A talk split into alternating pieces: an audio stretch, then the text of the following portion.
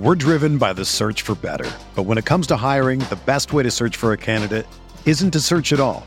Don't search match with Indeed. Indeed is your matching and hiring platform with over 350 million global monthly visitors, according to Indeed data, and a matching engine that helps you find quality candidates fast. Ditch the busy work. Use Indeed for scheduling, screening, and messaging so you can connect with candidates faster. Leveraging over 140 million qualifications and preferences every day, Indeed's matching engine is constantly learning from your preferences, so the more you use Indeed, the better it gets. Join more than 3.5 million businesses worldwide that use Indeed to hire great talent fast. And listeners of this show will get a $75 sponsored job credit to get your jobs more visibility at Indeed.com slash BlueWire. Just go to Indeed.com slash BlueWire right now and support our show by saying that you heard about Indeed on this podcast. That's Indeed.com slash BlueWire. Terms and conditions apply. Need to hire? You need Indeed. This podcast episode is brought to you by Coors Light. These days, everything is go, go, go. It's nonstop hustle all the time. Work, friends, family expect you to be on 24 7. Well, sometimes you just need to reach for a Coors Light because it's made to chill.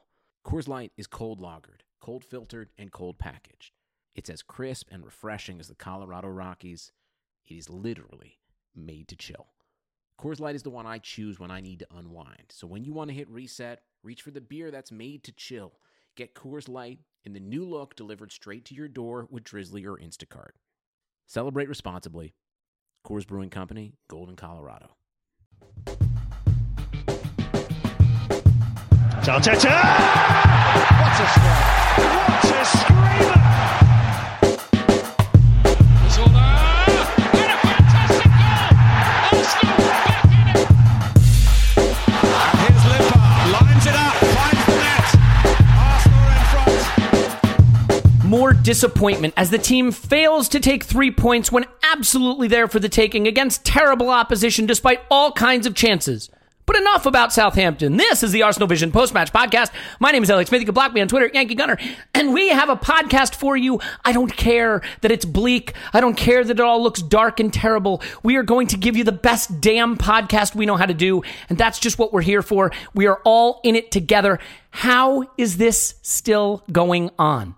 I have no idea. So here's what we're going to try to do to lighten the mood. It is one month to Christmas, less than a month to Hanukkah, a little more than a month to New Year's, or whatever it is you're celebrating, Kwanzaa, whatever. You know, it doesn't have to be a, a spiritual or faith based thing. It could just be the fact that you're celebrating that there'll be more football. Although, why would you be celebrating that there's going to be more football? It's like the worst thing that could happen to you. So here's what we're going to do we're going to give away an Arsenal shirt. We're going to give away a year subscription to The Athletic. We're going to give away a year subscription to our Patreon. We're going to do all that. And by the way, patrons, you are eligible to win that too. So, like, yes, if you are already a patron, we love you. Of course, we love all of you, but you are all eligible to win all of that. And we're going to give you one more thing that I don't think you want to miss a Christmas song sung by one of the four gentlemen currently on the pod. And here's all you have to do to determine who wins the right to sing you that Christmas song a Christmas karaoke song by me, Clive, Paul, or Tim is if you are going to sign up for the Athletic, and let's face it, transfer window's coming around. Ornstein's any day now going to drop the Orn bomb about Emery being sacked, and you want to be able to read that in the Athletic. If you want to read the Athletic at all, and if you don't, by the way, no big deal. But if you do, you can go to theathletic.com forward slash Yankee Gunner. You could go to theathletic.com forward slash Clive PAFC. You can go to theathletic.com forward slash Stillberto. Or you can go to theathletic.com forward slash Paul AFC because they literally wouldn't do Poznan in my pants. So for that, it's Paul AFC. And whoever has the most signups associated with their uh, promo code will be singing you a Christmas karaoke song related to Arsenal this holiday season. So that's it. One month. If you've ever thought about signing up for the Athletic and you'd like to do it through us, we'll give you half a, uh, uh, a month free. So you get this whole next month for free. You'll get 50% off, so it's 250 a month. But most importantly, you can be part of the decision making uh, to determine who is going to sing the Christmas song. And so we're going to try to liven it up. Free shirt, free Patreon, free athletic, chance for one of us to sing to you. We're going to do everything we can to liven this because the football is shit. And it looks like it might be staying shit for a little while longer. And Paul is here to talk about it. You can find him on Twitter, not at Paul AFC, but at Pausing in My Pants. Hello, Pause. They literally wouldn't do it, Paul. They would not use Pausing in My Pants. Um, what can I say? Uh, Tim's here. You can find him on Twitter. it. Yeah, you can find him on Twitter. Stillbird. Hello, Tim. Hello there. And Clive's here. You can find him on Twitter at Clive PAFC. Hello, Clive. Hello, hello. Tim, I want to start with you just quickly. Uh, look, I, I think the biggest, the opposite of love is not hate, it is apathy. And the worst thing for a football club is not anger, it is ennui. At the stadium, how empty was it? How empty is it going to be? How much apathy is set in? Is the Unai Emery reign, ha- has it already sort of removed the home support of its will to live and, and see and support Arsenal this season? Uh, yeah, I think so. Uh, there were quite a lot of empty seats on Saturday, even though it was a Saturday afternoon, three o'clock, which in the UK means it is not televised. Um, it was Lucky for the people who are watching TV. Yeah. yeah it was it was a pretty flat atmosphere. And in a weird way one of the most damning things was that blocks you know block 6 and block 7 which is behind the north bank goal so the goal we usually attack in the second half where a lot of our kind of most uh, boisterous uh, supporters stand and stewards you know they don't make people sit there because they understand that that's the noisy part of the stadium. Actually that area was was quite noisy and um, the reason I say that's quite a bad sign is is just because usually with home games like this, even that area isn't noisy because everyone just expects to win, um, and so there's almost like an atmosphere of complacency. But you know, amongst the actual hardcore support, and this happened away at Leicester as well. I don't know. It, it was almost like a pitiful, you know, we love you, Arsenal. We do. Kind of like at the 8 2 at Old Trafford. Yeah. Yes, yeah, yeah, yeah, exactly. It was, it was, um, it was a, a kind of, oh my god, they actually really need us at this moment. S- sympathy Um, singing. Yeah. It- yeah, exactly. Which I, but you know, I've got all the time in the world for. Um, I hope no one interprets that um, in anything other than the spirit in, in which it's intended. But yeah, it was like that little corner of the stadium, particularly in the second half, was was actually quite noisy. Um, the the rest, uh, you know, very like uh, contemplative, um, a lot of empty seats, a lot of people not bothering. And at the end, I did hear from the North, but from those blocks actually, after the final whistle, I did hear the "We want Emery out" chant. Um, you know, not absolutely. So I'm like, I'm near the halfway line on the east side, so the side opposite the tunnel. So I'm not really near it. I could hear it, but you know, it wasn't like it wasn't like ten thousand people in unison or anything. But I heard it um, and it's the first time I've heard it. Um, yeah, and and I think uh, I, you know I wrote about this today. I, I really I don't think Arsenal fans wanted to go back here so quickly. You know, we had the we've got our Arsenal back very very prematurely last season, and people really wanted to buy in. And you know, I was at that Emirates Cup game when we just bought Dani Ceballos and the rumours about Pepe had just started circulating, and the stadium felt electric that day for that Lyon game.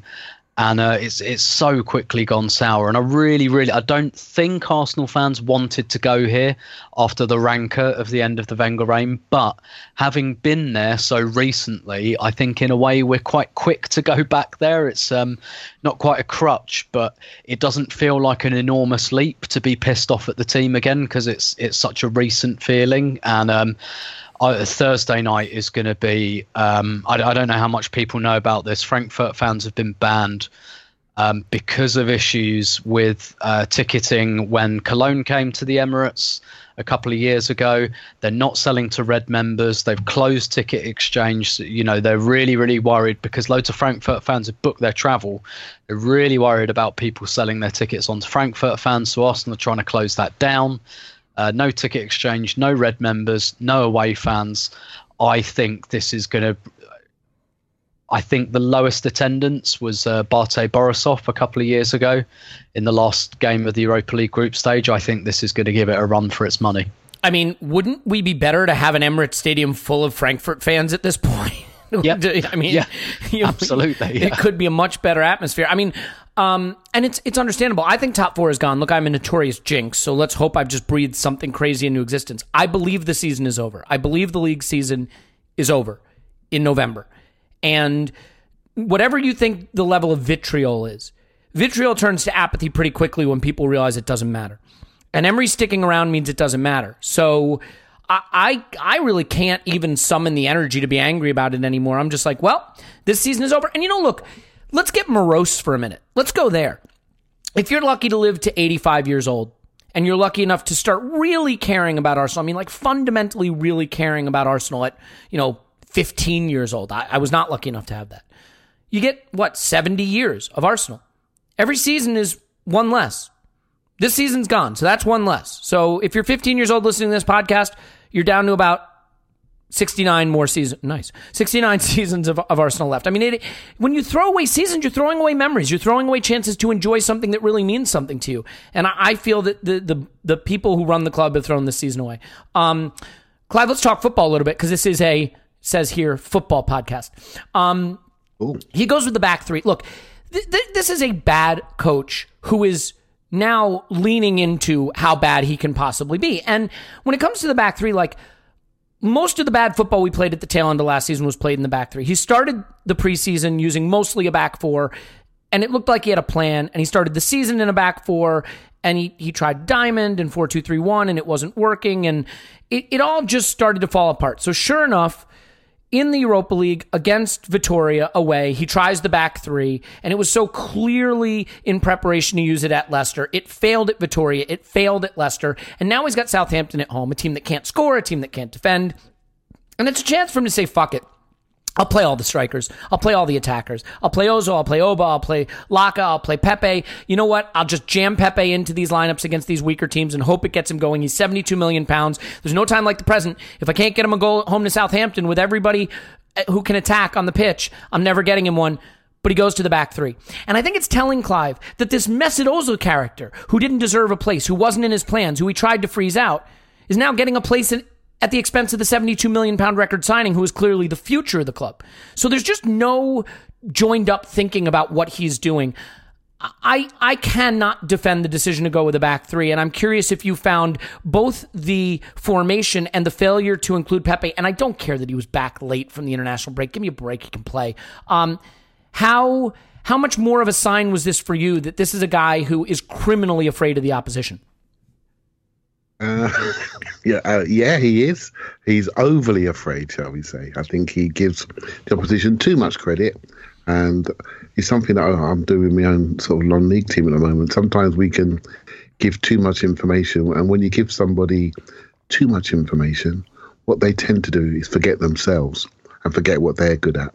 As I said in the last podcast, we need somebody who's a bit more optimistic, who's going to remind people what they're good at because I look at the players and I see a group of players that look trapped in their own game and not getting the the extremities of their game out, just getting their minimal game out, and in, I just don't sense they're being motivated in a, in a positive way to to bring out their talent. You know, and I was just watching the the Chelsea City game uh, earlier today, and I thought I'd watch that as research for this podcast because watching our own team is a bit tough. Mm. And I'm thinking, okay, well, what what do they have? I looked at Chelsea's team. I looked at them. I thought they look confident. They look, they look they believe in their manager. They're not perfect. They've still got Kurt Zouma giving the ball away halfway at the pitch. The, Jorginho, once you get him exposed, you can still run around him and, and tip tap past him. But they do have a team of sprinters. They do have a team of aggressive runners. They can go both ways. And basically, they, they play with a sense of pizzazz and flair. They got speed everywhere.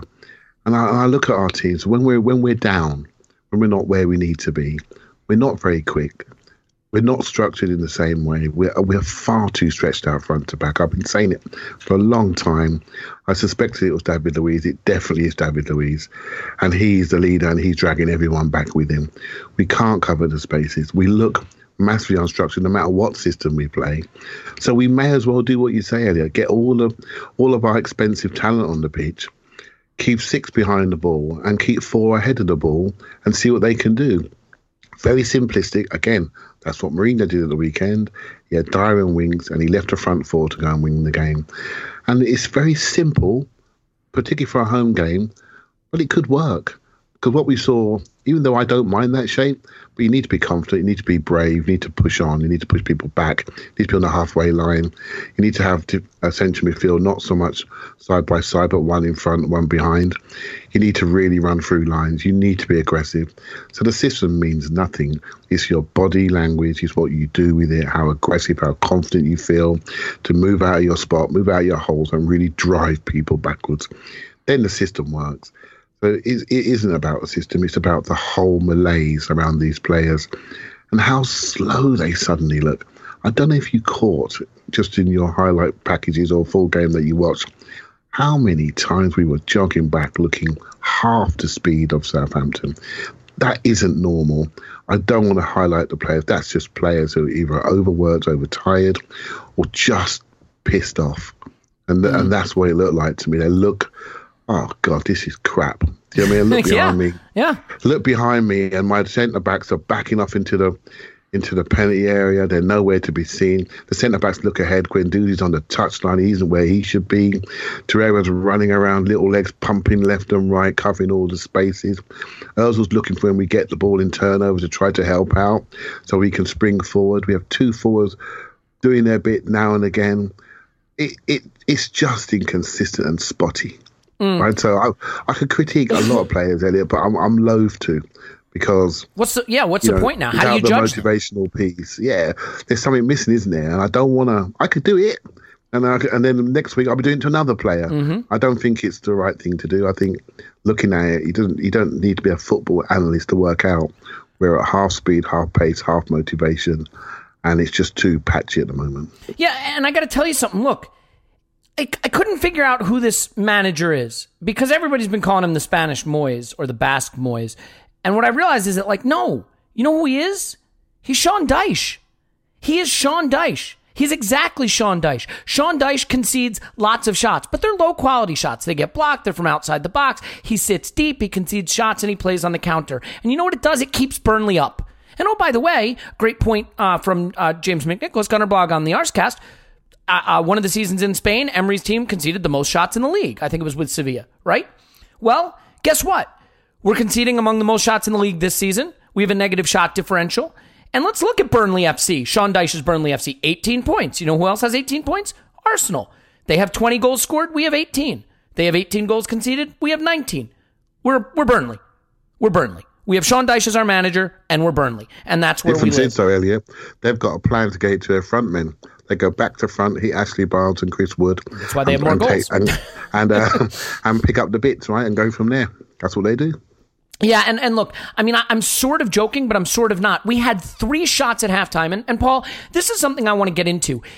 It is easy to poke holes at the Arsenal defense as the problem with this team. And I think the problem with Emery is he keeps trying to figure out how we can make us more defensively sound because he's worried about the amount of goals we are conceding. When in fact, it is the lack of coherent uh, consistent attacking play that is making us so bad. Three shots at home at halftime against Southampton.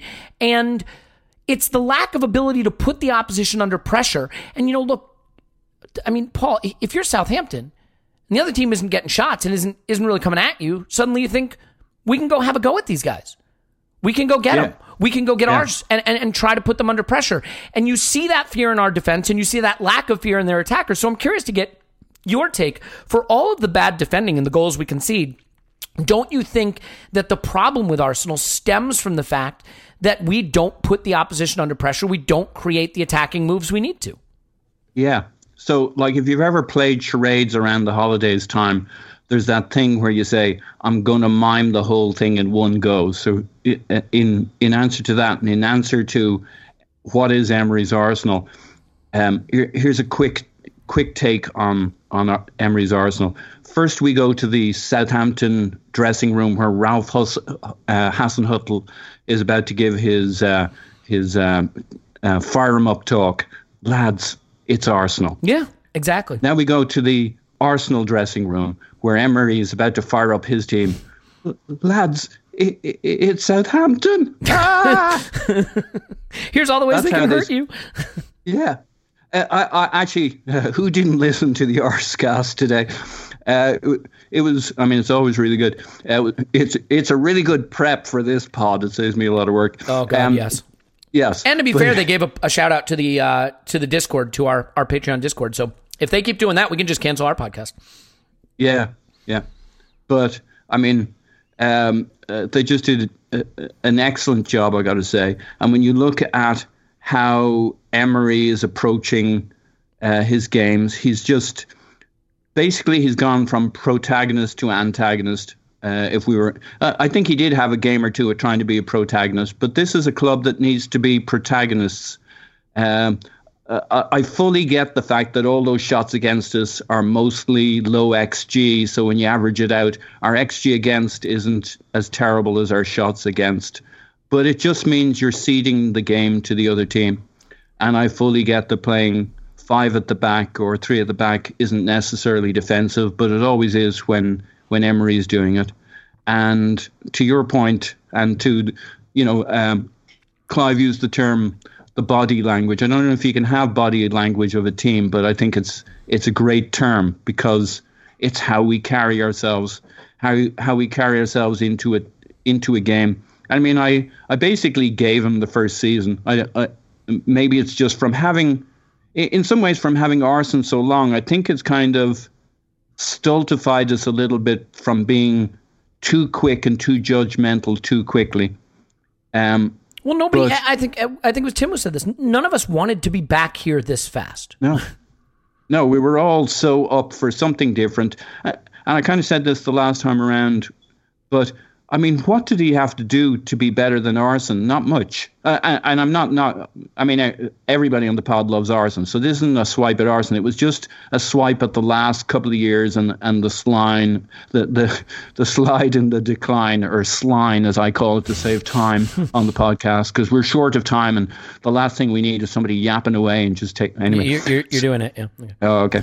Um, so we were so ready for for something better. And what did he have to do? Just get us a little bit more organized. We'd throw a, a little bit more money at it, some some better players, some additional defenders, a bit of rigor, a bit of structure. Uh, we were up for some tactical flexibility, taking to, into account uh, the opposition if they're really, really good. Um, so, uh, you know, you, you could find 10 ways we could have been better, train better, be fitter, blah, blah, blah, blah, blah. Um, uh, and and like we got worse in in every department you can measure us on. We got worse, and and Southampton crystallized that in some ways. I mean, w- what did we have to do against Southampton? A candidate for the worst team in the league. We had to outperform them. We either needed a win or we needed a loss in this game just to bring things to a head.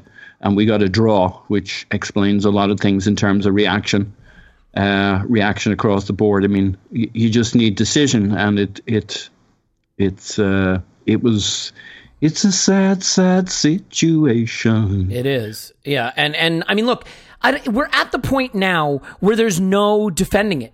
Our shot differential no. is negative. Our goal differential is negative. Our expected goal differential is negative. We've scored tied for the eighth most goals in the league. Our XG is tied roughly for 12th in the league.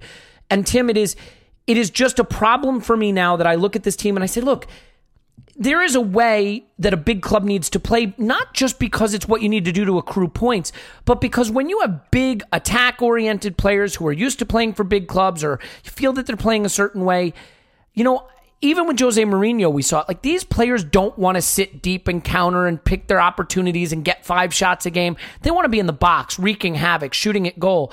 You know, and and so they're not even if this plan were somehow sensible, it is not sensible with this calibration, with this collection of players. But what I want to get to you on is is the halftime switch. You know, Ted Knutson at StatsBomb has made a good point on his podcast that Emery's teams just throw away too many halves of football. So what does it say that we're level at halftime, right? I believe we were, right? 1 1 mm-hmm. Yep. and he changes to the back four and brings Pepe on. If you're level at halftime and you feel you had the right plan from the start, then theoretically that plan should still be good and you should go on to win the game. To me, it says that this is a guy who, even within a 45 minute period, can't find any conviction with the approach he wants his players to take. So, as a player, how can you have any confidence in the plan? And, and how worrying is it, Tim, that you see this pattern, starting with one approach and abandoning it quickly, regardless of the game state. Uh, yeah, and I think we're seeing a lot, and I, and I think that's why. And again, I'm reading into this and speculating. I think that's why the players have just kind of lost the thread and, and have kind of mentally checked out. Um, I mean, you look, you have someone like Pepe on the bench. Your plan is probably to be, bring him on ASAP uh, whether that's half time or the 60th minute or whatever. Um, and I, I suppose it could have been a bit of a plan, but but like you say, when it's level at half time and you've just equalised, then you're right. Like if if you've got kind of faith in what you're doing, then you know perhaps you keep it going to the 60th minute. Um, and and I think you know to your point about playing like the wrong type of football for a top six kind of club. Um, and again, I think James made this point on uh, on the Arscast. So maybe like Emery would be better at like Chelsea or someone like that. Who this pod has gotten better since it became a subsidiary of the Yeah. Arscast. Yeah. yeah, um, you know, a, a set of fans and probably a set of players who are more used to that reactive style.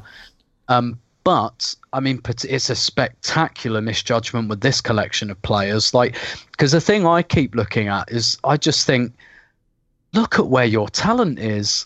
Do you know what I mean? Like, um, I, I have this theory about a lot of managers, right? And and the reason a lot of them just end up finding their level and are never able to break beyond their level is because they kind of find something that works by accident. Because they don't really like. I'm thinking of managers like Pulis, Allardyce, um, you know, Moyes, even guys who flit around, like who get bad teams to become average teams. Dyche, Um, yeah. D- yeah, yeah, yeah, yeah. He's he's he's another one like that. Um, and but the thing is, I think a lot of them kind of stumble on something because what they do is they then get promoted into better jobs and they just keep doing the same thing they were doing with the crap like relegation bound set of players. And they don't adjust and they don't adapt. And that's what that's that's when because like look very few managers start at the very top. They all have to climb. They all have to like go up the ladder to some extent some more than others. But what the really good ones do is they're actually good at management and they know what they're doing and they think okay i've got a different team now so i've got to do something different with this set of players and i've got this is where the talent is and this is how this team is comfortable and this is how i see them playing.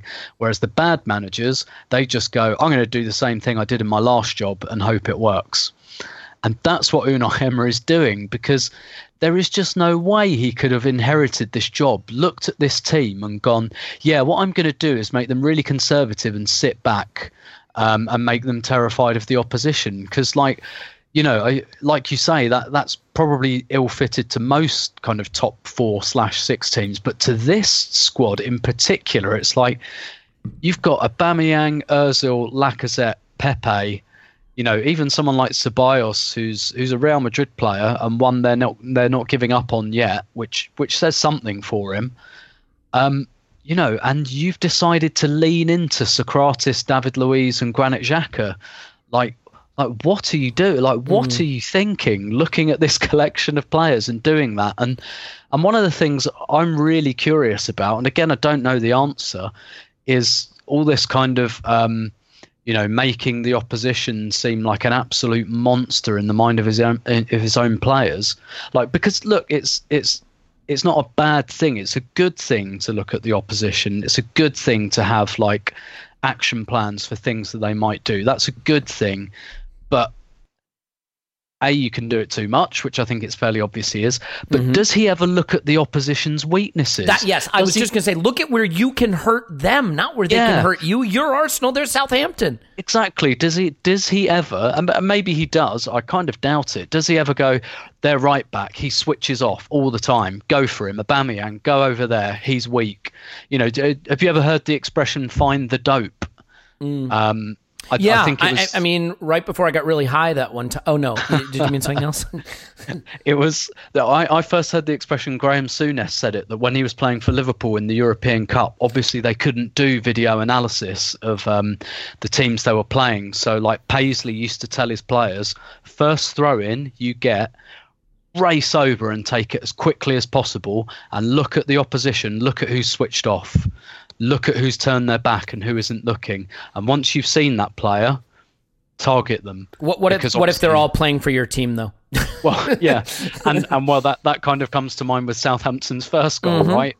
Find the dope. There's Yeah, about all of us, yeah. I mean, f- find the one that isn't the dope there, basically. but Yeah. but but yeah, like he can surely he can use this video analysis and this stuff that you know isn't bad stuff, just use it slightly differently. And I don't. It just seems to me that the worse things are getting, the more he's retreating into his flaws, and yeah, the ceiling's just fallen in basically. Yeah, and you look at it, and like I was looking at a chart today. Tammy Abraham is getting among the most shots with among the highest XG per shot in the Premier League. That is a sign that Tammy Abraham is an excellent player. But I'm going to tell you something.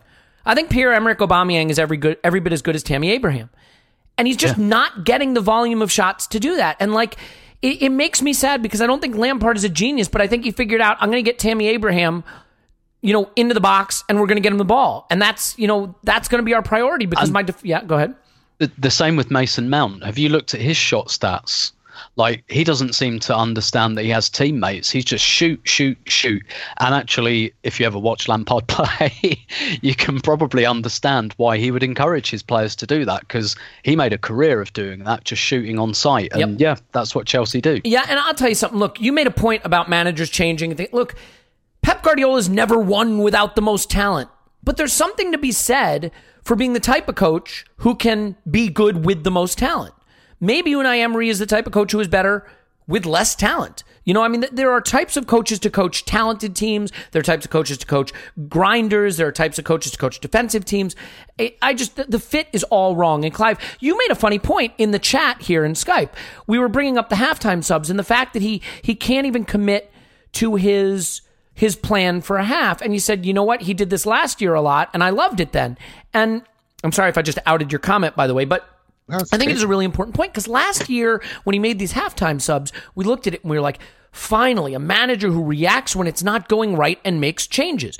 And that was the right response from us. We do want a manager who reacts when it's going wrong and makes changes. The problem now is what we realize is it's actually the sign of a manager who doesn't have any conviction to a successful approach. And so he's constantly having to adjust and change. I'd love the idea of a manager who, if we're having a bad half, changes it at halftime. I don't want a manager who has to do that every fucking game and really has no internal compass about which direction the tactics should be pointing. Um, so the other thing I want to ask about from you, Clive, though, is the irony, of course, though, is, and maybe some of this is squad construction, which is not his fault, but the thing I notice is, so at halftime, he changes it. And he brings on Pepe and he goes to a back four and we have a better period.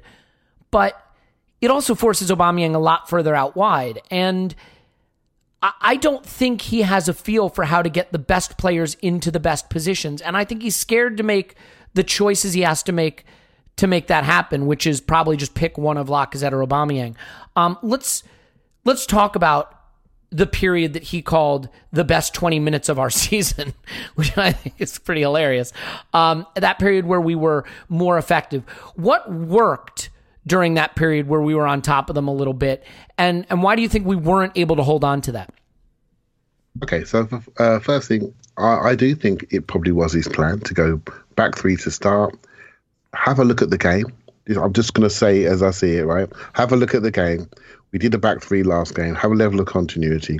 Have a look at the game. See where we are. Pepe coming on at half time. Did that a lot last year. Threw away halves of football. We found it quite interesting.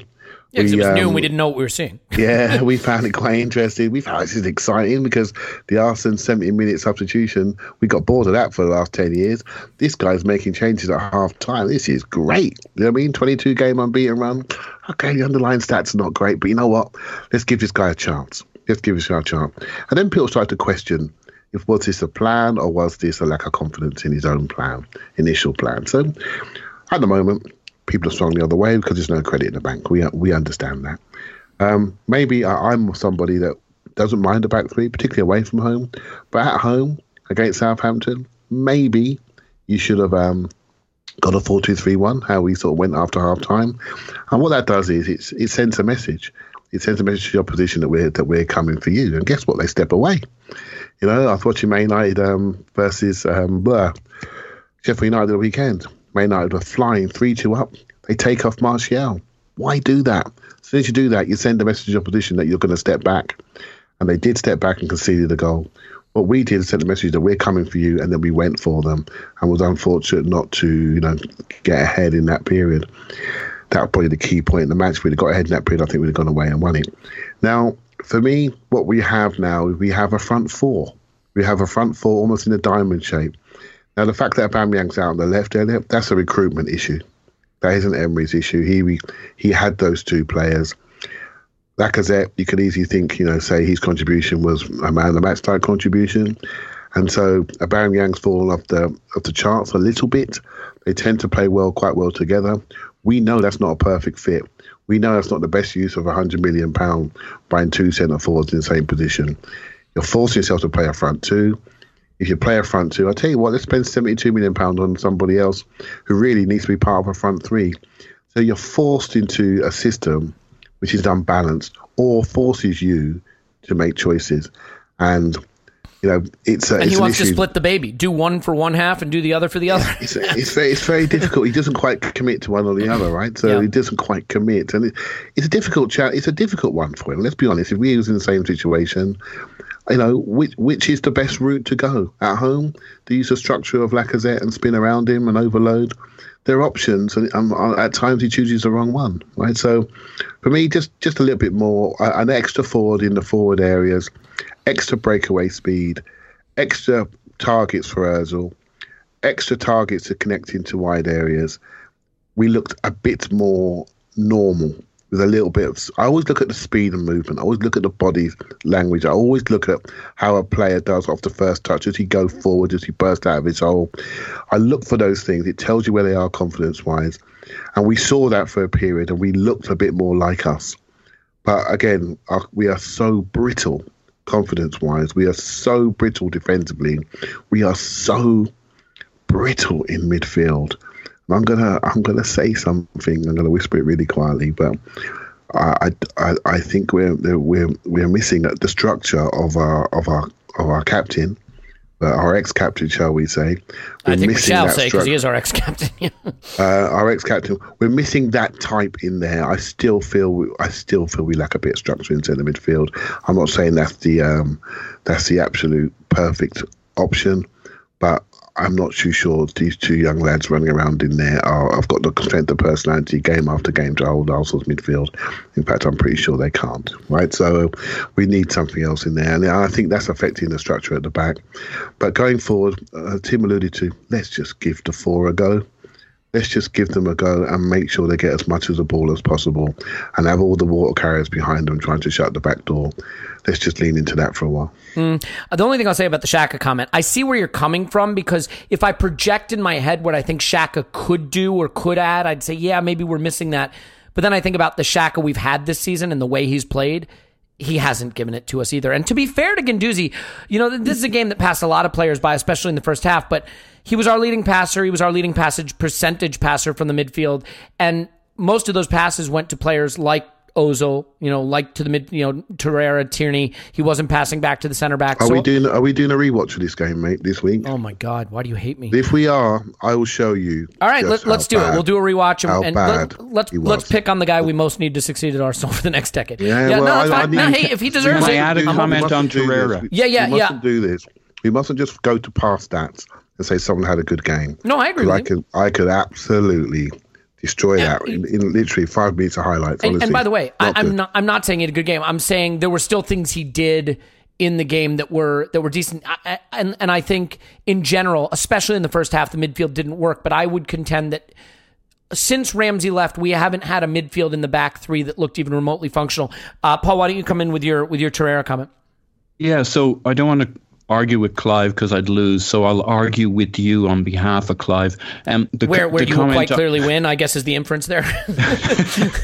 lose less badly. I love you. Uh, I mean, the thing about Xhaka providing structure, um, I think it's unfair on the two lads, as as we refer to them, because although uh, Emery's plopped in Guendouzi and Torreira and said, have at it, he hasn't really. He's kind of confu- then gone and muddied the water so that the guy who should give structure, Torreira, is asked to do all sorts of things, or they're in there as a balanced pair, which they shouldn't really be. Torreira should be the guy who who becomes the anchor, Xhaka's role. And yes, I know he isn't performing at the level, but we could we could all come up with ten reasons why not uh, that are that are outside of him. Um, so uh, I don't think you can judge this pairing of Guendouzi and Torreira and say, oh well, that's that's the way it has to be. If you made Torreira the the anchor. He knows where to be at all points in a game. That's the one thing he does know what to do. But he's given this mixed hybrid role from game to game where he's an eight, eight slash ten. He's a pair, but he's kind of equal with Guendouzi. But Emery likes to play a player who'll drop deep and pass from deep like Xhaka does. So actually, Guendouzi has a lot of those Xhaka responsibilities. And I, I, think this is just another instance of the manager confusing people by chopping, changing, and not giving clear responsibilities. I I would like I don't know it for a fact, but I'd like to think Torreira can be that player we once thought we saw that provides that structure and frees Guendouzi a little bit to do all that other stuff Xhaka does, but not passing from deep necessarily. Yeah, I mean, you know what it makes me think about, Paul? That you know, there's a difference between like trailing indicators and leading indicators. You know, like leading indicators yeah. um, are harbingers of you know what will happen, and trailing indicators are signs of of how you measure what has happened before. And I think that tactics and coaching are become a trailing in that, that results are a trailing indicator. What I mean is a coach gets in and he works with a team and he implements a system and he preaches a philosophy and he coaches up those players and you start and he gets a bit to, of a bump and the, the opposition doesn't know what to expect etc etc yeah and, and then you and then it settles in and you see it working or not working. And i mean like with klopp liverpool didn't turn around right away but once it really started to set in and work and he got his players it, it took off. The reason i raise this is unai emery has changed his philosophy so many fucking times I mean, it's like the wind blowing. He changes it by half. He changes it by thirds of a game. He changes it every week. He changes it every game. I mean, you look at the start of the season. What was the start of the season? Back four, playing out from the back. Tim, doesn't that feel like an, an era ago, an eons ago, when we were, remember, like we had to play out from the back and everybody was like, oh shit, this isn't working, right?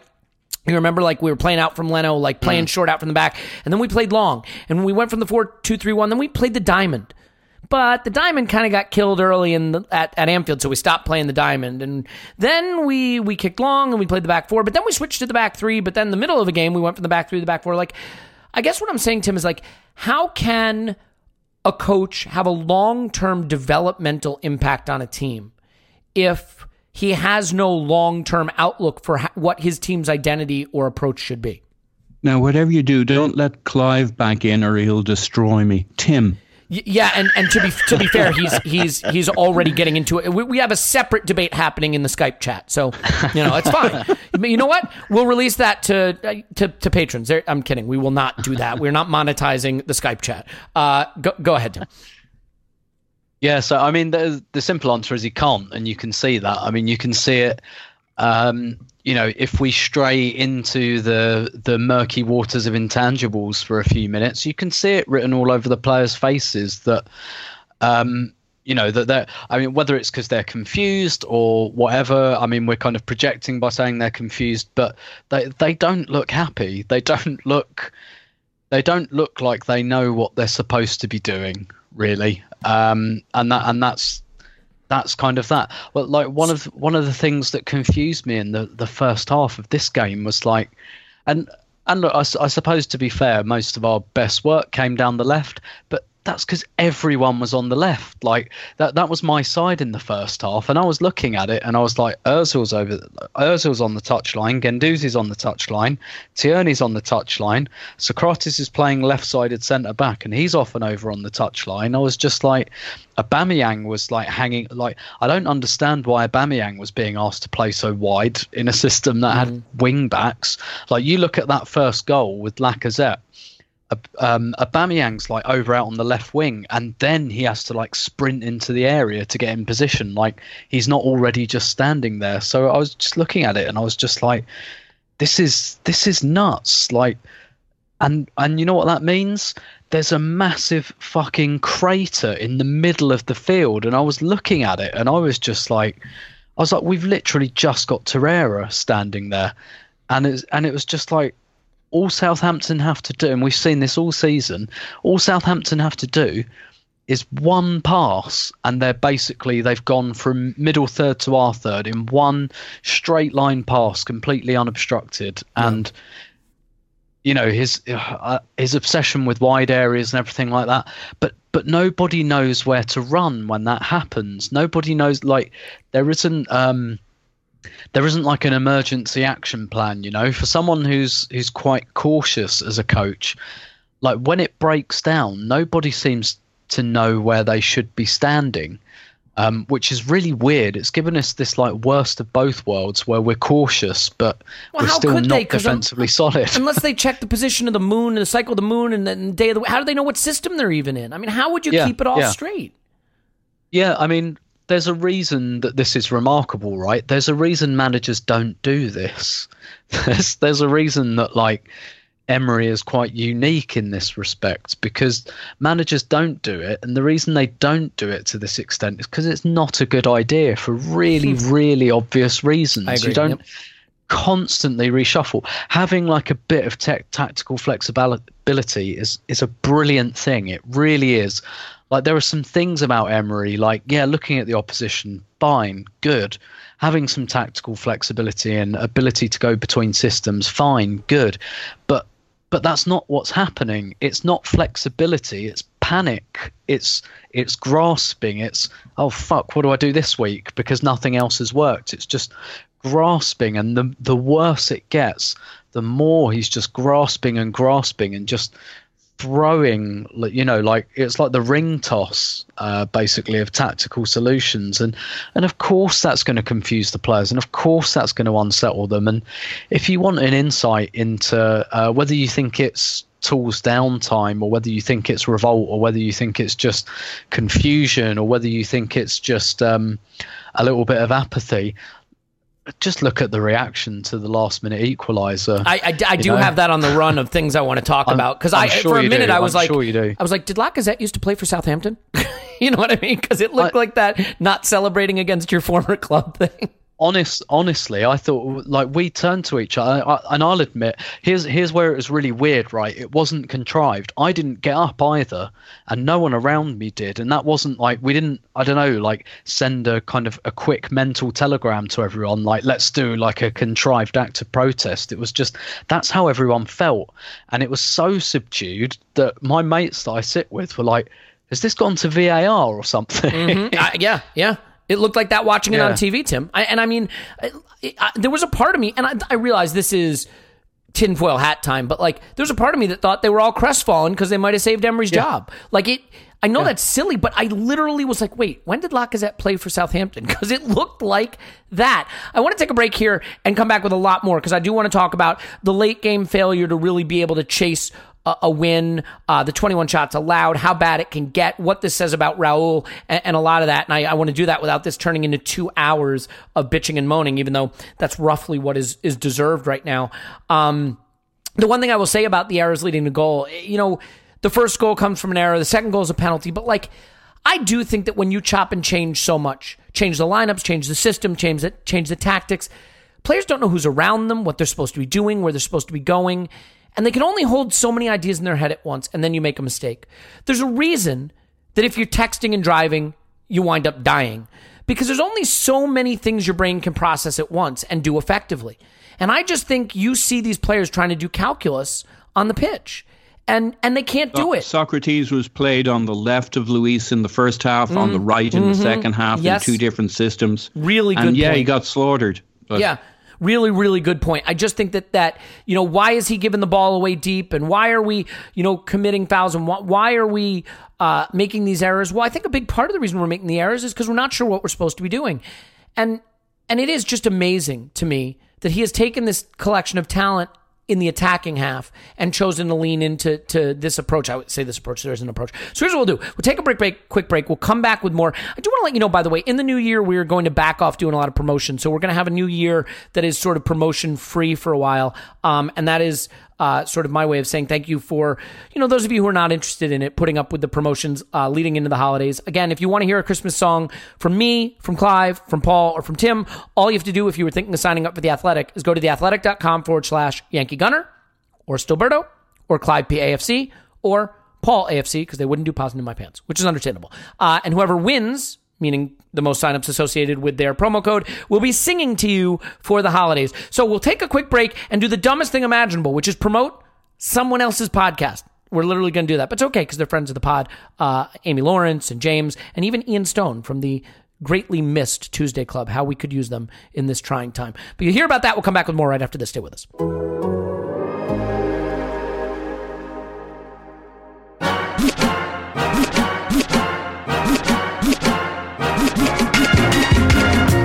Hi, I'm Ian Stone, and I'll be hosting Handbrake Off, your go to podcast for everything Arsenal Football Club at The Athletic. We have a great team of writers in North London, Amy Lawrence and James McNicholas, and we'll bring you the best insight into all the goings on at the Emirates. And let's be honest, there are a fair few goings on at the Emirates. We'll take you down memory lane and reminisce on some of the most fascinating moments in Arsenal history, and of course, there will be breaking news and reaction to all the big games and the Europa League matches as well. In the first few episodes, we'll be discussing the current state of affairs at our clubs, state being the operative word. Amy and James will be revealing their Arsenal team of the decade, and I'm sure you'll have an opinion on whether it should be Chamakh or Bendtner up front. And club legend Lee Dixon will join us for an exclusive chat. To hear this show and many more, don't forget to subscribe to The Athletic.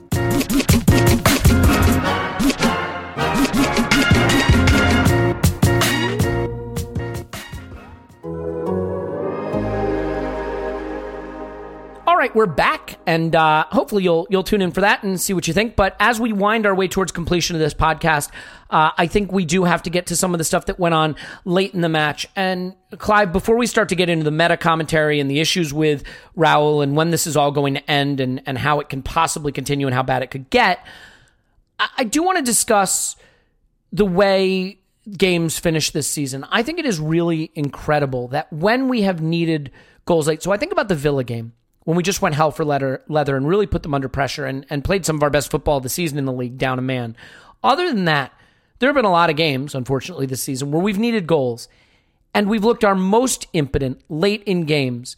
And I wonder if that's a reflection of the fact that the one thing Emery really struggles to do is send his players out to to attack and that they're just not drilled in doing that and so they don't do it effectively. I am not smart enough to understand why that is, but I I'm curious to get your take on his, the the lateness with which he reacted substitution wise to their uh to their penalty goal that put them ahead and our inability to create sustained pressure at home chasing a game.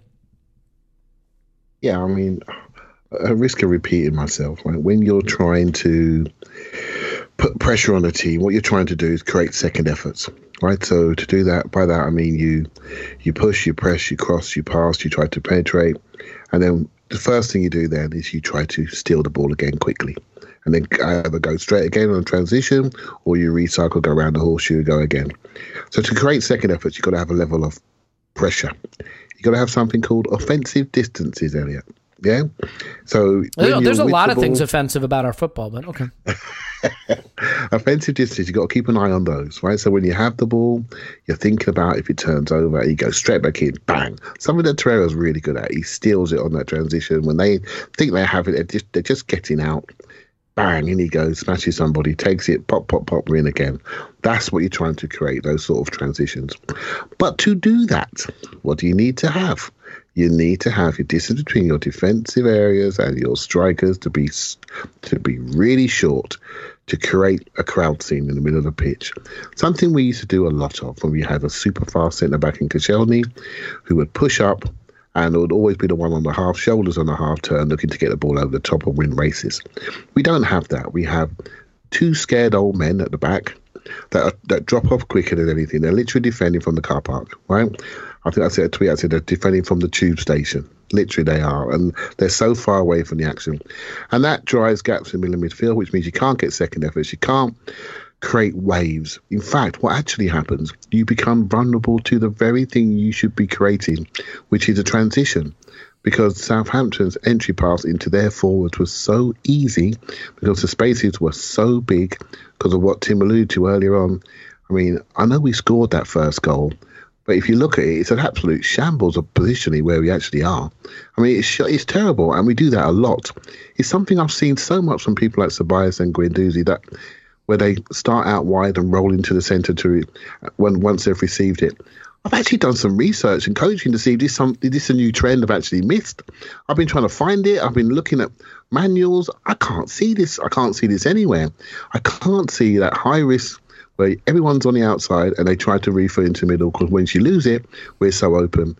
And we Mate, I'm not open. sure if you've seen uh, uh, Emery's Twitter header, but like clearly he's diagramming football on the next level, man. Look at that chalkboard on his Twitter header. I mean, yeah, how are you gonna understand I'm- that? Come on.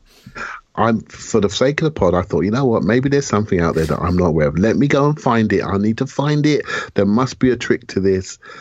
I can't find it. I can't see it. I don't understand how you'd leave a centre of your pitch so vulnerable, and because of those distances, we can't maintain something. So we almost become the the plucky team that's trying to get the ball off the the other team.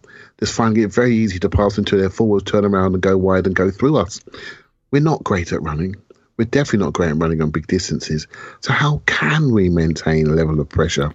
Our pressure is maintained by individual bits of skill to get out of pressure moments, to then get a wave going. And we normally fall down on one wave and then we're running backwards again. Hence the feeling that most of us, when we see a basketball game, that's the feeling that you get because we can't compress the space. And it's well, I say, I say, I shouldn't say we can't. We don't compress the space, and some of that's down to, well, a lot of it's down to the, coaching messages. A lot of it's down to the strength of personality to make sure your team does a certain thing at certain times. A lot of it's down to we get exposed because some of the player types we have are just not athletic enough. You know my views on that. But to hide athleticism, reduce the space. We don't do anything. We have unathletic players in a big space. How can you maintain pressure? You can't. Yeah. Well, and, and and then it all falls apart. And you know the interesting thing, Clive, is that like I thought Ozil was pretty good in the first half. Actually, he was one of our better players, and and yet the irony is by not having Pepe in there and Aubameyang being kind of out wide, like he's just distributing so many of his balls either right back to the midfield or out wide. He doesn't have, you know, he's he's dropping in between the lines and he's finding the space and he's collecting the ball and he just doesn't have those hurtful passes to make. I mean, I I think if you're going to play Ozil, you want to ha- give him some kind of platform. You know, the funny thing is, my biggest complaint about the Giroud era was he was such a stationary target. You know, center backs could, you know, get physical with him, put a body on him, get behind him. He wasn't going to hurt you running in behind him. While Lacazette is superior and a little quicker, I think he's similar that he likes to go back to goal. You know that that the center backs can keep him in front of him, and Aubameyang's so far out wide that there's there's no they don't have to worry about the space in behind them, and I think that all that all just leads to the, the same conclusion, which is we are very easy to play against in that respect. Paul, but before we get to some of the meta stuff, let's at least touch on Pepe's in, involvement. Uh, Giant Gunner in our in our Discord did his, his data review, and uh, it's so interesting looking at his touches. I mean, for the first 20 minutes he's on the pitch, they're all in our own half. And he has just been tasked almost all season long with collecting deep and trying to progress the ball for lack of any other way to move it forward.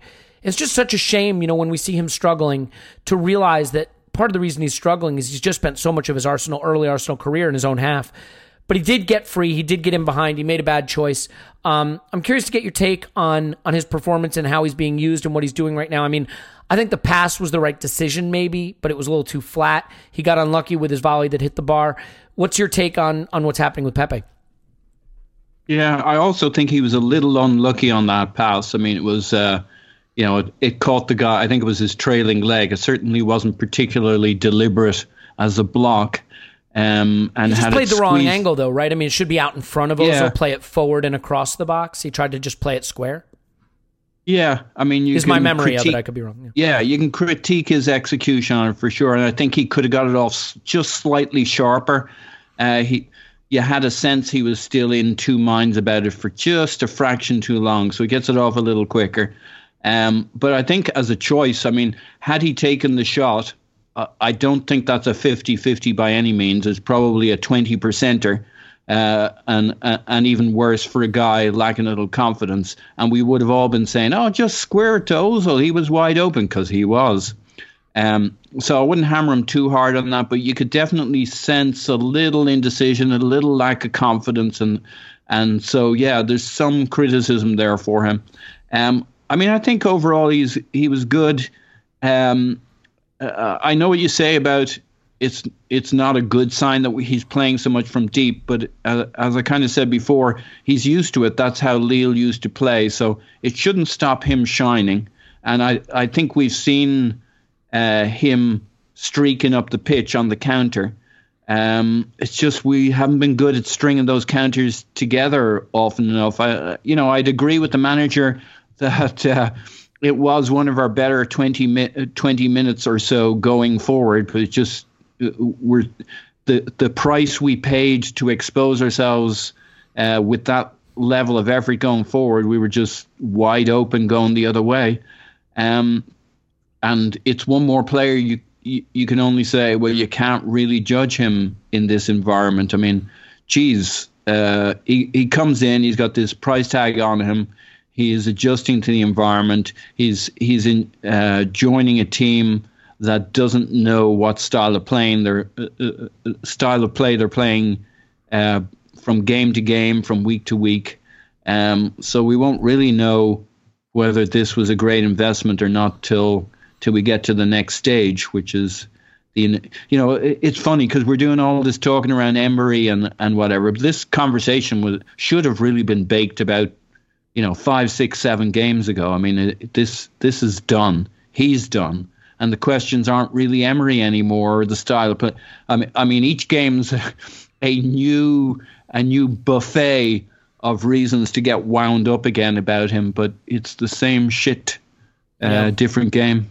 Yeah, there's nothing like having one of the worst teams in the division uh, having their their coach more upset with the draw at full time and talking about how they should have scored five or six and should have won the game and, and him being right. Tim, uh, I I want to talk about some of the the end of the game stuff. And the first thing is just sort of the incoherent way we finish games. I realize we got the late equalizer, and we'll maybe just revisit your point about how it was celebrated. But um, for the most part, it didn't look like we had a lot of ideas, and they were by far the more dangerous team late. How do you explain our ability to look incredibly vulnerable while chasing a game? Without actually looking particularly threatening. Like like I've seen Arsenal teams, you know, overcommit to chasing a game and get picked off under Arsene Wenger. I saw that. But like yeah, yeah. while we were doing it, we were also battering the opposition and you know, that can happen. This is the weird yeah. hybrid model where you neither battle uh, batter the opposition nor defend at all. How do, how do we manage that? I mean, you can only assume it's that they're not really coached how to attack, and particularly in that kind of scenario, or maybe they're only coached in like one particular way um, to attack. And I, I mean, I don't know. I mean, going back to my point earlier, do we look at weaknesses in the opposition defense or anything like that? So when it comes to, because this is the thing, right? One thing we can say with some certainty is that Emery likes to play games on the margins and treat them all like they're 50 50 and try and nick them by a goal or draw or, or whatever. But when you get into that stage of the game where it's chaos, um, you you know you don't you can't do the marginal stuff anymore. You can't do the like trying to edge the game and trying to like you know um, sit back a little bit and and things like that. You you've kind of just got to go for it, and it, it just really doesn't seem to come naturally to an Emery team, which is which is incredible, really, given given the players that we've actually got. Um, and that their confidence is so shot now that they that you know even four really really top class attackers can just kind of look so bereft of ideas so quickly um, and whether you know they don't know whether they have the trust of their coach to do that maybe, maybe they think they'll be reprimanded by their coach if they do that if they kind of you know commit everything to attack and it's it's just I, yeah, I, I just find it really, really strange. But um, yeah, I mean, I mean, I think the other thing is at the moment Arsenal, um, there's there's definitely some intangibles. There's definitely low confidence and things like that. And when you've got low confidence, you know, the defence doesn't get up. Um, I know Adrian Clarke highlighted in his breakdown um, a point Clive has made on this podcast and many others about the defence just retreating and not engaging. Um, and you know, the second there's a turnover, they're all kind of they've got their they've got their backwards roller skates on towards the goal line and then because uh, the thing is even if you win the ball back doing that i mean usually you don't it ends up in a shot in our goal on our goal but you win the ball back doing that And then how do you get the ball forward? I mean, even if you look at the second equaliser, Clive was right that the first equaliser is a bit of a mess. So's the second one. I mean, where does it come from? It comes from David Luiz at right back, just walloping the ball forward and Aubameyang flicking it on, which is I, I can't believe that's a training ground move that was worked on, not least because it was Martinelli on the left, and that that sounds like Burnley team. yeah, yeah, yeah. No, it does, it does. And and by the way, I, I, it shouldn't go unremarked upon actually for someone who um, whose build-up play is often uh, not derided so much, but um, we talk about how he doesn't really have much build-up play. Aubameyang had a big part in both goals. Um, you yeah. know, some 30 yards from goal. Nice touch for the first one. Really good, really good flick on for the second one. But you can't tell me that's a rehearsed move or a plan that David Luiz is out at right back smashing balls to Aubameyang's head. That's, you know, obviously you take goals as they come, but that's not that's not like trust in the process um, or anything like that. It's it's just I don't, it it, it's it's really really strange. It just seems to me that they don't they don't really have the license. Um, and again, I'm I'm, I'm possibly going to make this kind of apples and oranges comparison again with with the women's team, just because I you know I happened to speak to the manager after every game, and and they won one 0 yesterday in a game that really everyone was expecting them to win three or four 0 and um, but the thing was, defensively they weren't threatened. And I spoke to Joe, the manager, about it afterwards, and he was like, "Yeah, but the way we defend, we, you know, when we defend a one, he said like." I don't want us to defend a 1 0. I want us to control it. And that means so my centre backs yep. are up on the halfway line. And the second it looks like they're coming forward, they're up, they're engaging, and they're getting the ball back. And basically, they're not allowing themselves to come under pressure. And and that phrase really jumped out at me when he said we didn't defend 1-0, we controlled 1-0. And that's because we're aggressive. And it's just kind of the opposite to what I see um, with this team. And I, and I can only I can only deduce that they don't have quote unquote aggressive instructions from Unai Emery, that all of his instructions are to some degree or other passive. And you mm. come into stages of a game sometimes. Even um, he was derided for saying it, but like uh, yesterday, Ole Gunnar Solskjaer was talking about Manchester United, and and you know, look, don't get me wrong, he's he's not a good coach, so he's going to reach for things like this. But he said, you know, sometimes sometimes games come down to feeling. Sometimes it's not tactical. Sometimes it's look, we've just got to go for this. And you know, the the Manchester United team Solskjaer played for were the masters at that. It wasn't clever or tactical. and and and like you said, with Arsene Wenger, often putting Kanu on the left wing and Sylvain Wiltord on the right wing with Bergkamp and Henry up front. That's not clever. That's just about pff, let let's just throw everything at it. And it just seems to me yeah, that that's Arsenal called YOLO. yeah, yeah, exactly. And it just seems to me that Arsenal don't have the license, or I guess I'd use the word the permission to do that with this manager. Listen, I, I am not a, a professional football coach, and I am not as smart as Unai Emery. As much as I can't stand the guy, I will acknowledge he is smarter than me at football by whatever infinity is in football smartness. But there are some things that seem obvious to me, and I wish I had these stats at my fingertips. I don't. But there was some interesting data done that basically showed for every 10 yards more that the opposition progressed the ball towards your goal, the percentage of them scoring goes up exponentially. You follow what I'm saying? So as they progress the ball towards your goal, the chances of them scoring goes up exponentially. Makes sense. They have a very, very, very low chance of scoring from their defensive third, a pretty low chance of scoring from the middle third, a better chance of scoring from the attack third, and a really good chance of scoring from inside the penalty area. So it should be no surprise that we are the 16th worst team in the league when it comes to deep completions allowed. And that comes from Giant Gooner's season review of our play in the Discord stats channel, okay? 16th in deep completions allowed. What that means is teams are progressing it deep into our final third with regularity and completing passes into areas where we become vulnerable regularly. And that tallies with the shot totals, but it is a product of what you described, Tim, which is the fact that we don't push the opposition back. We don't push our center backs forward. We don't press. We don't put them under pressure when they have the ball. You talked about one pass to have the ball from their defensive third into the attacking third. That's the problem. This team has to get up and into the face of the opposition, more advanced on the pitch, and cut out the routes into our defensive third where we become vulnerable and where we're going to concede. And the way you do that is you commit to attack with players who are hungry to win the ball and go and go uh, score goals. And the irony is, who do you think the top three teams are in fewest deep completions allowed? Liverpool City United. Three of the best defenses in the league. So it tallies. And the funny thing about that stats review, as Paul's pointing out in our Skype chat, that is uh, still not monetized, sadly. Um, you know, the season review, when you look at all the numbers, defensive numbers that he went through, we went through a litany of those, attacking numbers. You know where we look? We look to be about the ninth or 10th best team in the league. And that's exactly where we sit. And so, Clive, it, it, it by the way, just one quick note, quick side funny thing. Do you guys remember?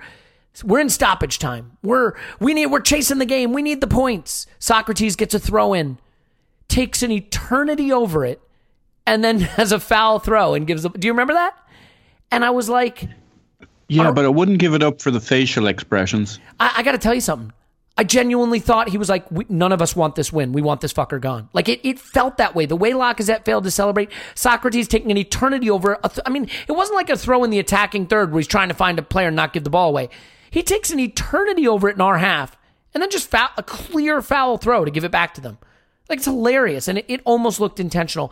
Clive, I think the, the the place we have to go with this now is a few things. We have to talk about Raul, and we have to talk about how bad how bad it could get. So before we talk about how bad it could get, you know, Emery comes out with these comments, oh, best 20 minutes of the season. And, you know, he's just clearly in over his head. He's clearly drowning. The players don't want him there. The fans want him out. Apathy is, is t- overtaking vitriol and rancor. And and Raul is sitting on his hands. And I have to admit, I felt look, a lot of DMs and WhatsApp started popping up late uh, after the game that he was gone, that he wouldn't be in charge for Thursday, that it was happening. There was a lot of briefings coming out in the press that kind of looked leaning that way. I actually ran to Discord to be like, I think he's gone because I needed to share it with someone, right? I, I told my cats and dog, and like they didn't seem to care. And it, it's inexplicably not happening. I think this this raises serious questions about Raul. And and the only possible exculpatory information would be if it's that the Kroenkes refuse to pay the guy off and, and they're just going to stick with him to the end of the season. What's your take on how we now move forward from blaming Emery, who clearly is, you know, in over his head and not going to turn it around, to really looking at pointing the finger squarely at like Raul, Edu, Vinai, or even possibly Stan and Josh? Uh, well, Emery's run out of gas, right? He's run out of credibility. He's, he's and, and no one's got belief in him. So, you know, it, it, there isn't a debate any longer. It's it's over because the people that he needs to convince that he can continue, uh, none of them, none of them believe in him. So it's over, right? So, so what happens now? Now it's about how do we exit from this situation? How do we exit? I think um, we can debate you know, we all had this feeling that something needs to be happening tomorrow morning, and then something could happen tomorrow morning. But the pace by which the executives seem to work and and have done over many many years at Arsenal is a different pace to what we want to work at. And this is the thing: we are now, you know, I, I wrote it down on Twitter. We're we're now like everybody else. We are now every other team has a manager every two three years, but we were the, we were the other ones. We are the ones that for 20 plus years didn't have to change their manager. We never had to pay anybody off. We never had to find new funds for a new manager. Everyone else had to do it. And we just laughed and we just cruised along in our in our snobbish ways of just making sure that we were above and beyond all this murky manager merry-go-round. Well, actually, we're just like everybody else. We now need to turn over a manager every two to three years. But actually, are we set up to do so? In our DNA, is this something that we really want to do? And we actually don't know because we haven't done it before. Right? We don't know how aggressive we are. We don't know how ruthless we are. We know there's probably a little bit of a break clause end of the, of the second year that makes it cheaper to get rid of him. Knowing also they wait to hang in to the end of this year. But now they've got to do something earlier. I mean, it's like, okay, we've got to do something. I could be misconstruing this completely, and something could be being planned as as we speak. But none of us are confident, are we? Because we we haven't seen this before, and we don't really know what type of club we are in deep adversity. Because apart from the the last guy, it took us four. You know, for some people, they should have gone at 2014. Eventually, eventually goes in 2018. It's like okay, that took a that took a while to get where it got to, and Now we're with Emery. We all know it's time to change. We've all tried to be patient, some more than others, but we now know it's done. It's not about us anymore. It's about the players, about the club, about everybody. We all know it's done. So what are we going to do? And now we start to question those people and their quality. You know, I know Tim wrote something and I haven't quite got to it yet, but I know he wrote something. I'm sure he'd like to answer this question, but we're now going to judge the quality of these individuals just when we need to in a state of adversity. And this is it. You get paid. You're in the in the leather seats in Diamond Club. You know what, son? You got to earn your money. This is it. Get the black book out, Raul. Get your contacts going. Work out a step because you need to look at what's happened. Look what didn't work with this guy and start to think about the characteristics of the next guy that we're going to need and the timeliness of it. And I don't think any fan wants to throw away another year because another year in this state on Thursday night football just decreases our size more and more and decreases our attractiveness. So I think I, I don't want to kill them yet, but I'm really close. And if something doesn't happen next week or so, I think the questions that you, you're asking, Elliot, will need to be answered really loudly. Yeah, and I mean, I, I don't. The problem for me is, I had sit. Look, I don't want to write revisionist history. You can go back and listen to podcasts. You can read things I've I've written for the Athletic or whatever it was. You know, when when I was writing for the Athletic before they hired good writers and I became extraneous, uh, which was the right decision on their part. Um, look, I had huge doubts about Raul, and I think this summer felt very encouraging because part of my doubts were like, is this just a guy who like doesn't really know what he's doing and he cozies up to big agents and that's really what he's about? And I said, ah, you know what? Though he, he got it done. We made some savvy moves. We made some some big money moves. I mean, maybe there's something here.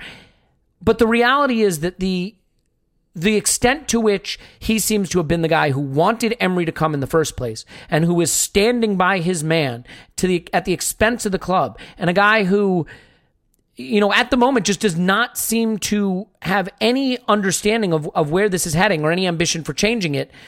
I, I think you have to ask serious questions about Raul. And look, if Raul is a problem, then we're in trouble because all you have to do is take a look over at Manchester United, a club with far greater resources than we have, and look at Woodward, right? And realize that a bad executive in a position of authority over the club and, and the players and the coach can can crater you.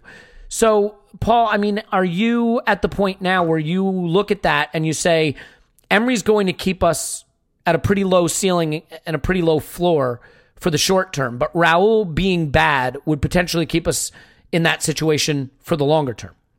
Oh, yes. And um, I, I, think it's fair to say um, I might be wrong on loads of things, but I was very, very early on saying Emery is must be Raul's man and I had a logic for it. This was back in the days when that wasn't really the thinking.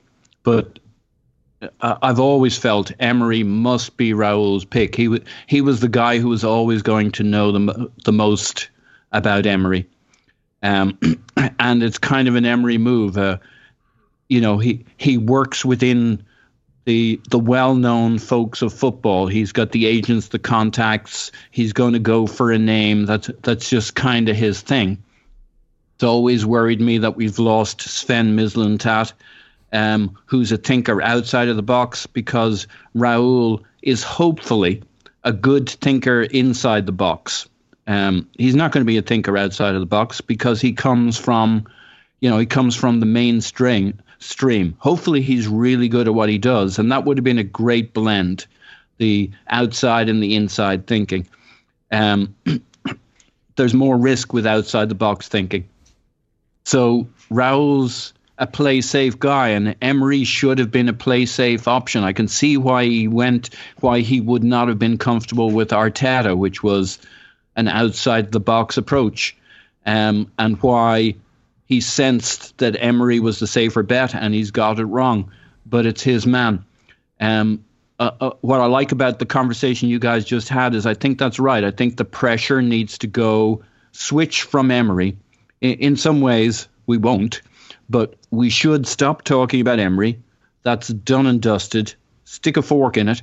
We all know. I mean, for it's not much that unites the fan base uh, and maybe you can't judge by Twitter, but for 90 something percent, I think Uh, I don't know what the Arseblog poll ended up as, but it was like it was hundreds of thousands of people, or at least well over 100,000, and 90 something. We don't agree on anything, anything in the world. We never agreed on Wenger until maybe the last day of his tenure that uh, it, it was time. But for some time now, and certainly now, it, it's an un. Uh, and Wenger would swing back and forward. With Emery, it's it's relentless, it's consistent, and it's going in one direction, uh, thanks to his consistent results or underperforming results. Um, so we should almost stop talking about Emery and put the pressure on Raul, as I think is about to become the case at this stage. I think he was hoping to dodge a bullet this weekend. It's all about Raul and whether he can act and whether he can move forward. What I'm hoping is uh, uh, uh, obviously the narrative at the moment is he's already shown that he doesn't get it, that he's he's still hoping that that Emery will pull a rabbit out of a hat, which is the wrong answer. Because even if Emery does start to turn results around and start uh, scraping some points together, it doesn't change what we what we all know and what we all see. Uh, no series of three or four results changes that unless you know, that time to prove he's not who he might have been was the first few games of the season. We know who he is. And even a few good results, even beating Southampton. We should have beaten Southampton 3 1, 4 2 going into this weekend because we can't defend.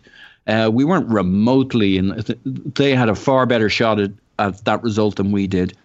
Um, so it like we're just miles off. We all know we are. If he can't see that, that is deeply, deeply troubling. So this is no longer a, a judgment of Emery.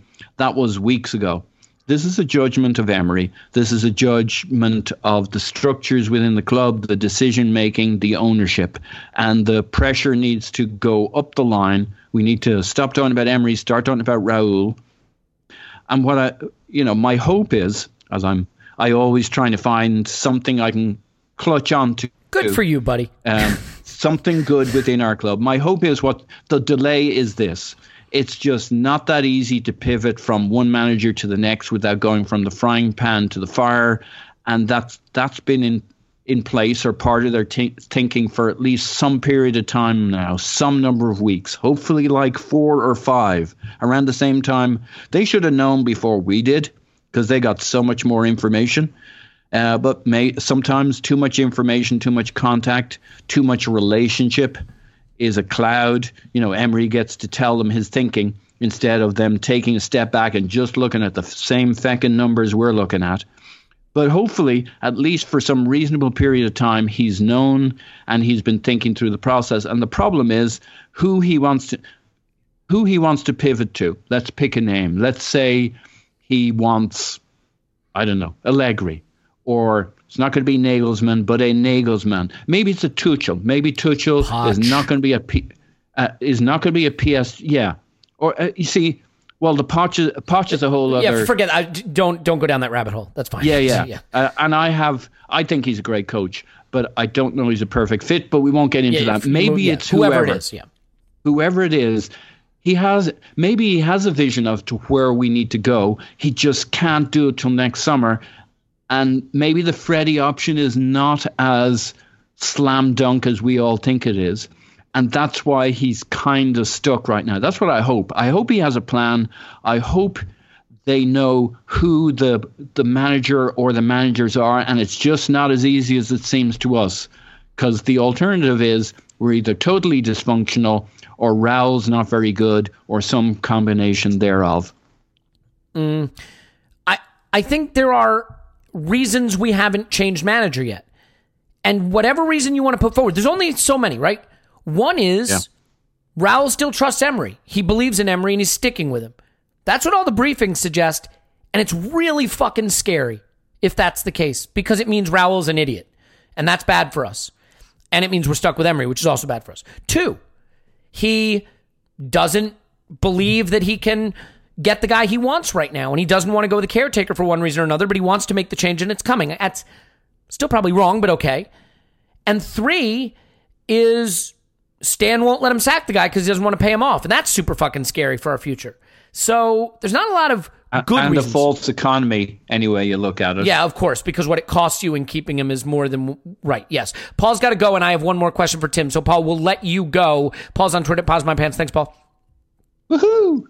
Okay, uh, Tim, we're going to finish with you, and you get to answer the most fun question of the podcast. Oh, nice.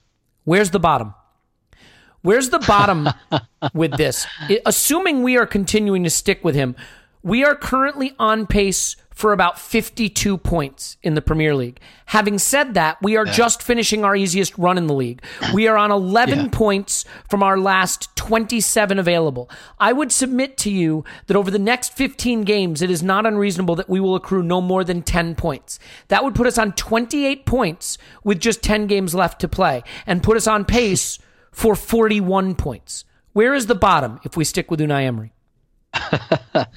Um, I so I don't think it will quite get that, but I, I think it will be mid-table basically. Like like and I you know you say the bottom. I think that's what will happen if we stick with Unai Emery. I think we'll have, you know, the Chelsea season from a few years ago, the Moyes season will be eighth, ninth, something like that. Um, that that's where all the trend is pointing. I don't see that miraculously turning around. I think the players have kind of tuned out and all of that. So um, yeah, I, I, I think that's what's what's I think that's really the bottom. I, I don't think that Emery is going to survive till the end of the season. Um, I this this it's already gone on far too long, obviously, but I just don't think they can withstand it. They tried to withstand this with Wenger um, for a little while, and we all saw how unpleasant that got, and they ended up getting rid of Arsene Wenger a year before his contract was up. Um, you know, so I, I, I don't see it going on for that long. Um, I guess what I'm alarmed about is this whole new structure was meant to make the coach, to some extent, maybe expendable. Well, n- yeah, no, expendable. It was meant to make the coach expendable. It, it was meant to not really matter that much, so that we could just go, okay, this one hasn't worked. Let's go for the next one. But we seem to have fallen with completely different people in a completely different situation. We've fallen straight back into this. Oh my God, we can't get rid of the manager. No, and that that just raises question. I mean, we don't know the reasons for that, I guess, but that just raises questions about the confidence of this structure in itself. Why why is it so beholden to this one piece that they've tried to make very clear through communications is just that a piece, an important piece, but a piece of a puzzle. Why all of a sudden do they think he is absolutely uh, just indispensable and they cannot get rid of him even at this point? Like, where has that where has that fear come from?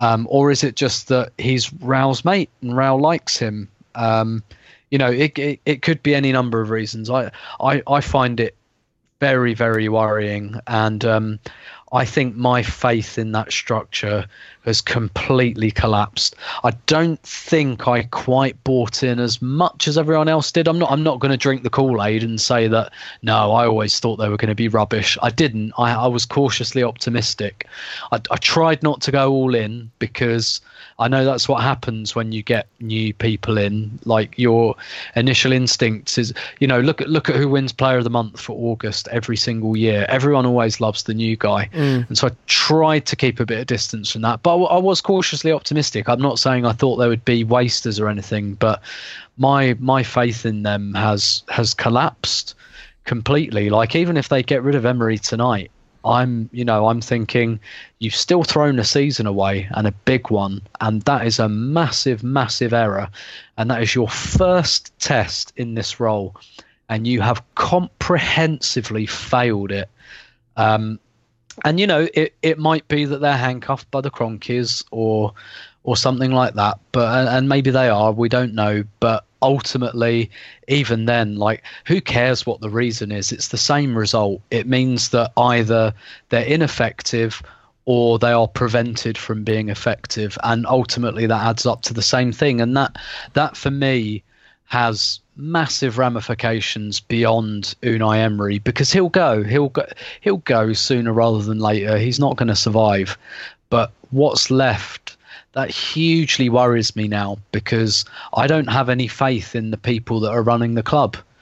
um, anymore, and it's very meet the new boss, same as the old boss, and I, I find that I, I'm I'm in, you know I don't like feeling like this, but I just feel it really pessimistic about the next five to ten years now because I've always felt that while we're under the Kroenkes, we've got a problem in that the owners aren't ambitious um, for the club. And you think, well, okay, they've brought in some new people and maybe they're ambitious and, you know, we can have some ambition by proxy but either they're not or they're just not capable and that that's that's a crushing feeling that's a crushing feeling i'm not going to norwich on sunday i, I decided to to um, give my ticket to his mate so he could take his kid. I've never made those decisions before in my life. I've never done that, but I just feel so crushed by this because I just think, well, even when Emery yeah. goes, like, what's next? And and it's just, you know, why Arsenal have to talk about how ambitious they are all the time because everyone can see it's not true, and that's why they have to keep saying it. And um, it's kind of crushing that they've brought in all these new people and precisely nothing has changed. Mm, I'm going to give you an analogy to, to a business that I'm in and why what you just said should be the scariest thing for the Kroenkes, for Raul, and for everyone associated with Arsenal. I'm in a dying industry, and the industry that I work in will not be here in 15, 20 years. It will be gone. Um, the issue is that there are customers that churn out, there are people that leave. That's always true in business. For as long as there's been football, there's been fans that don't renew. There's been people that don't come back. There are people that lose interest. That happens. But there are so many new people flooding in to football that they not only replace, but they exceed what's called churn. So as players churn or, or fans churn out, new ones come in. But what happens in a dying industry like mine is as those customers churn out, you you lose the pipeline of people coming in. And so the business gets smaller. And the club is going to get smaller because this isn't the Invincibles. Thierry Henry is not walking through that door. There's no, no no gold Premier League trophy coming to us. We're not playing champagne football. So people like Tim, Tim, you know, when the spell is broken for you, that's a big thing. And uh, and I'm not saying you're churning out of Arsenal anytime soon. You're literally recording an Arsenal podcast as we speak. But like the fans that don't renew, the people that go, where's the pipeline for the new ones? This isn't mm. capturing the imagination of some bright-eyed 12-year-old who wants to be a lifelong Arsenal fan. My daughter's only four, but if she was 14 and I was trying to sit on the couch with her and, and cast the spell over her, the same one that was cast over me and cast over you, it's not going to cast. This is a business that will get smaller and a club that will get smaller because the people in charge of it are not able to grow it, are not able to increase its appeal. And that can only be done by capturing the imagination with the football on the pitch. Emery can't do it, Raul won't change it, and Stan doesn't care. And that is a huge fucking problem. Let me ask you the question though. Point blank, we stick with Emery the rest of the season. How many points we finish with? Uh, something in the fifties, yeah. mid fifties. How yeah. about Clive? How many points? Um, you know me. I think we win every game.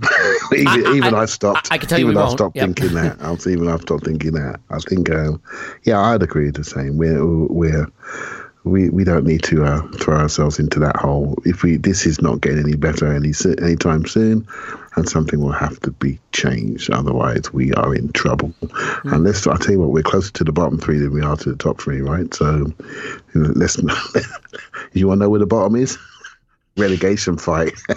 Just think about that. If we stick with um, Emery the rest of the season, I, think 45, 44 points is in reach because, I, again, I can't stress this enough. We've just come out of the easiest run or about to come out of the easiest run of our season, and we've picked up 11 from 27 points. So it's not hyperbole. It's not bombast to say, I mean, what we have coming up is City, United, Chelsea, City, Liverpool. I mean, it, it's all coming up. I don't. Yep. I, I, mean, you you want us to pick up any of those points? I don't see it happening. Well, it could be a reason why they haven't changed because no manager wants to walk into that run of games. You know, it's um, it's going to be a challenge. So, well, you know who could is a caretaker because they don't get a choice. You just say, Freddie, it's yours. Get, you know, I yeah. mean, and, and I'm not. But look, maybe yeah. I can with the Freddie thing. I think maybe he's got ambitions to be more than just a caretaker. You know, he he, he sees well, himself as some, it. Yeah. And, and certainly would. And, and Arteta doesn't want to come into this type of role. Why do you throw your managerial career away with this with this dysfunctional club? Why would you do that? That was always my reason for him not taking the role the first time. And why would you throw your career away on, on this? There's got to be something else.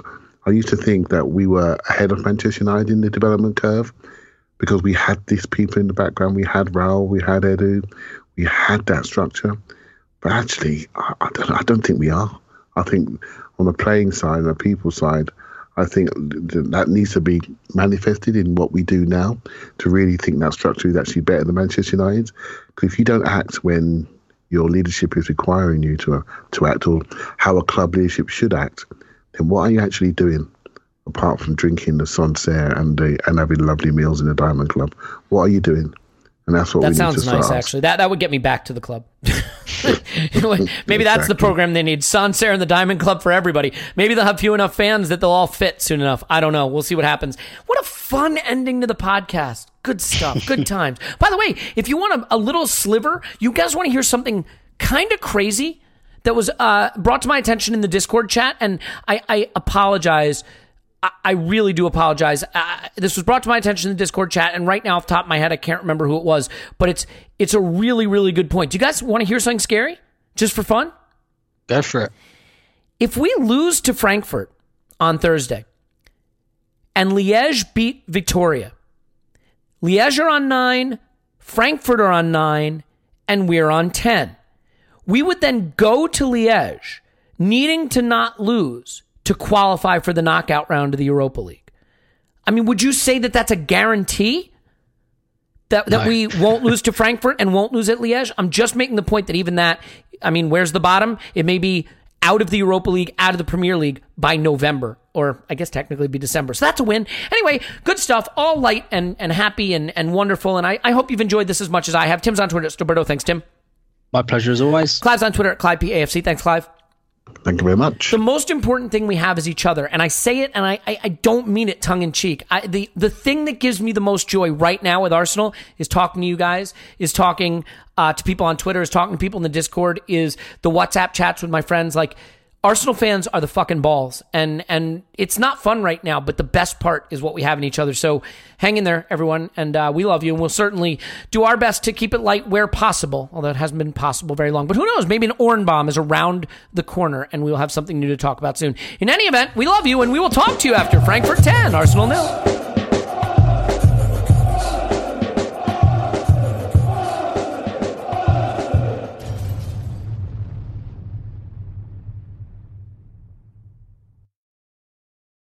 Everyone is talking about magnesium. It's all you hear about. But why? What do we know about magnesium? Well, magnesium is the number one mineral that 75% of Americans are deficient in. If you are a woman over 35, magnesium will help you rediscover balance, energy, and vitality. Magnesium supports more than 300 enzymatic reactions in your body, including those involved in hormonal balance.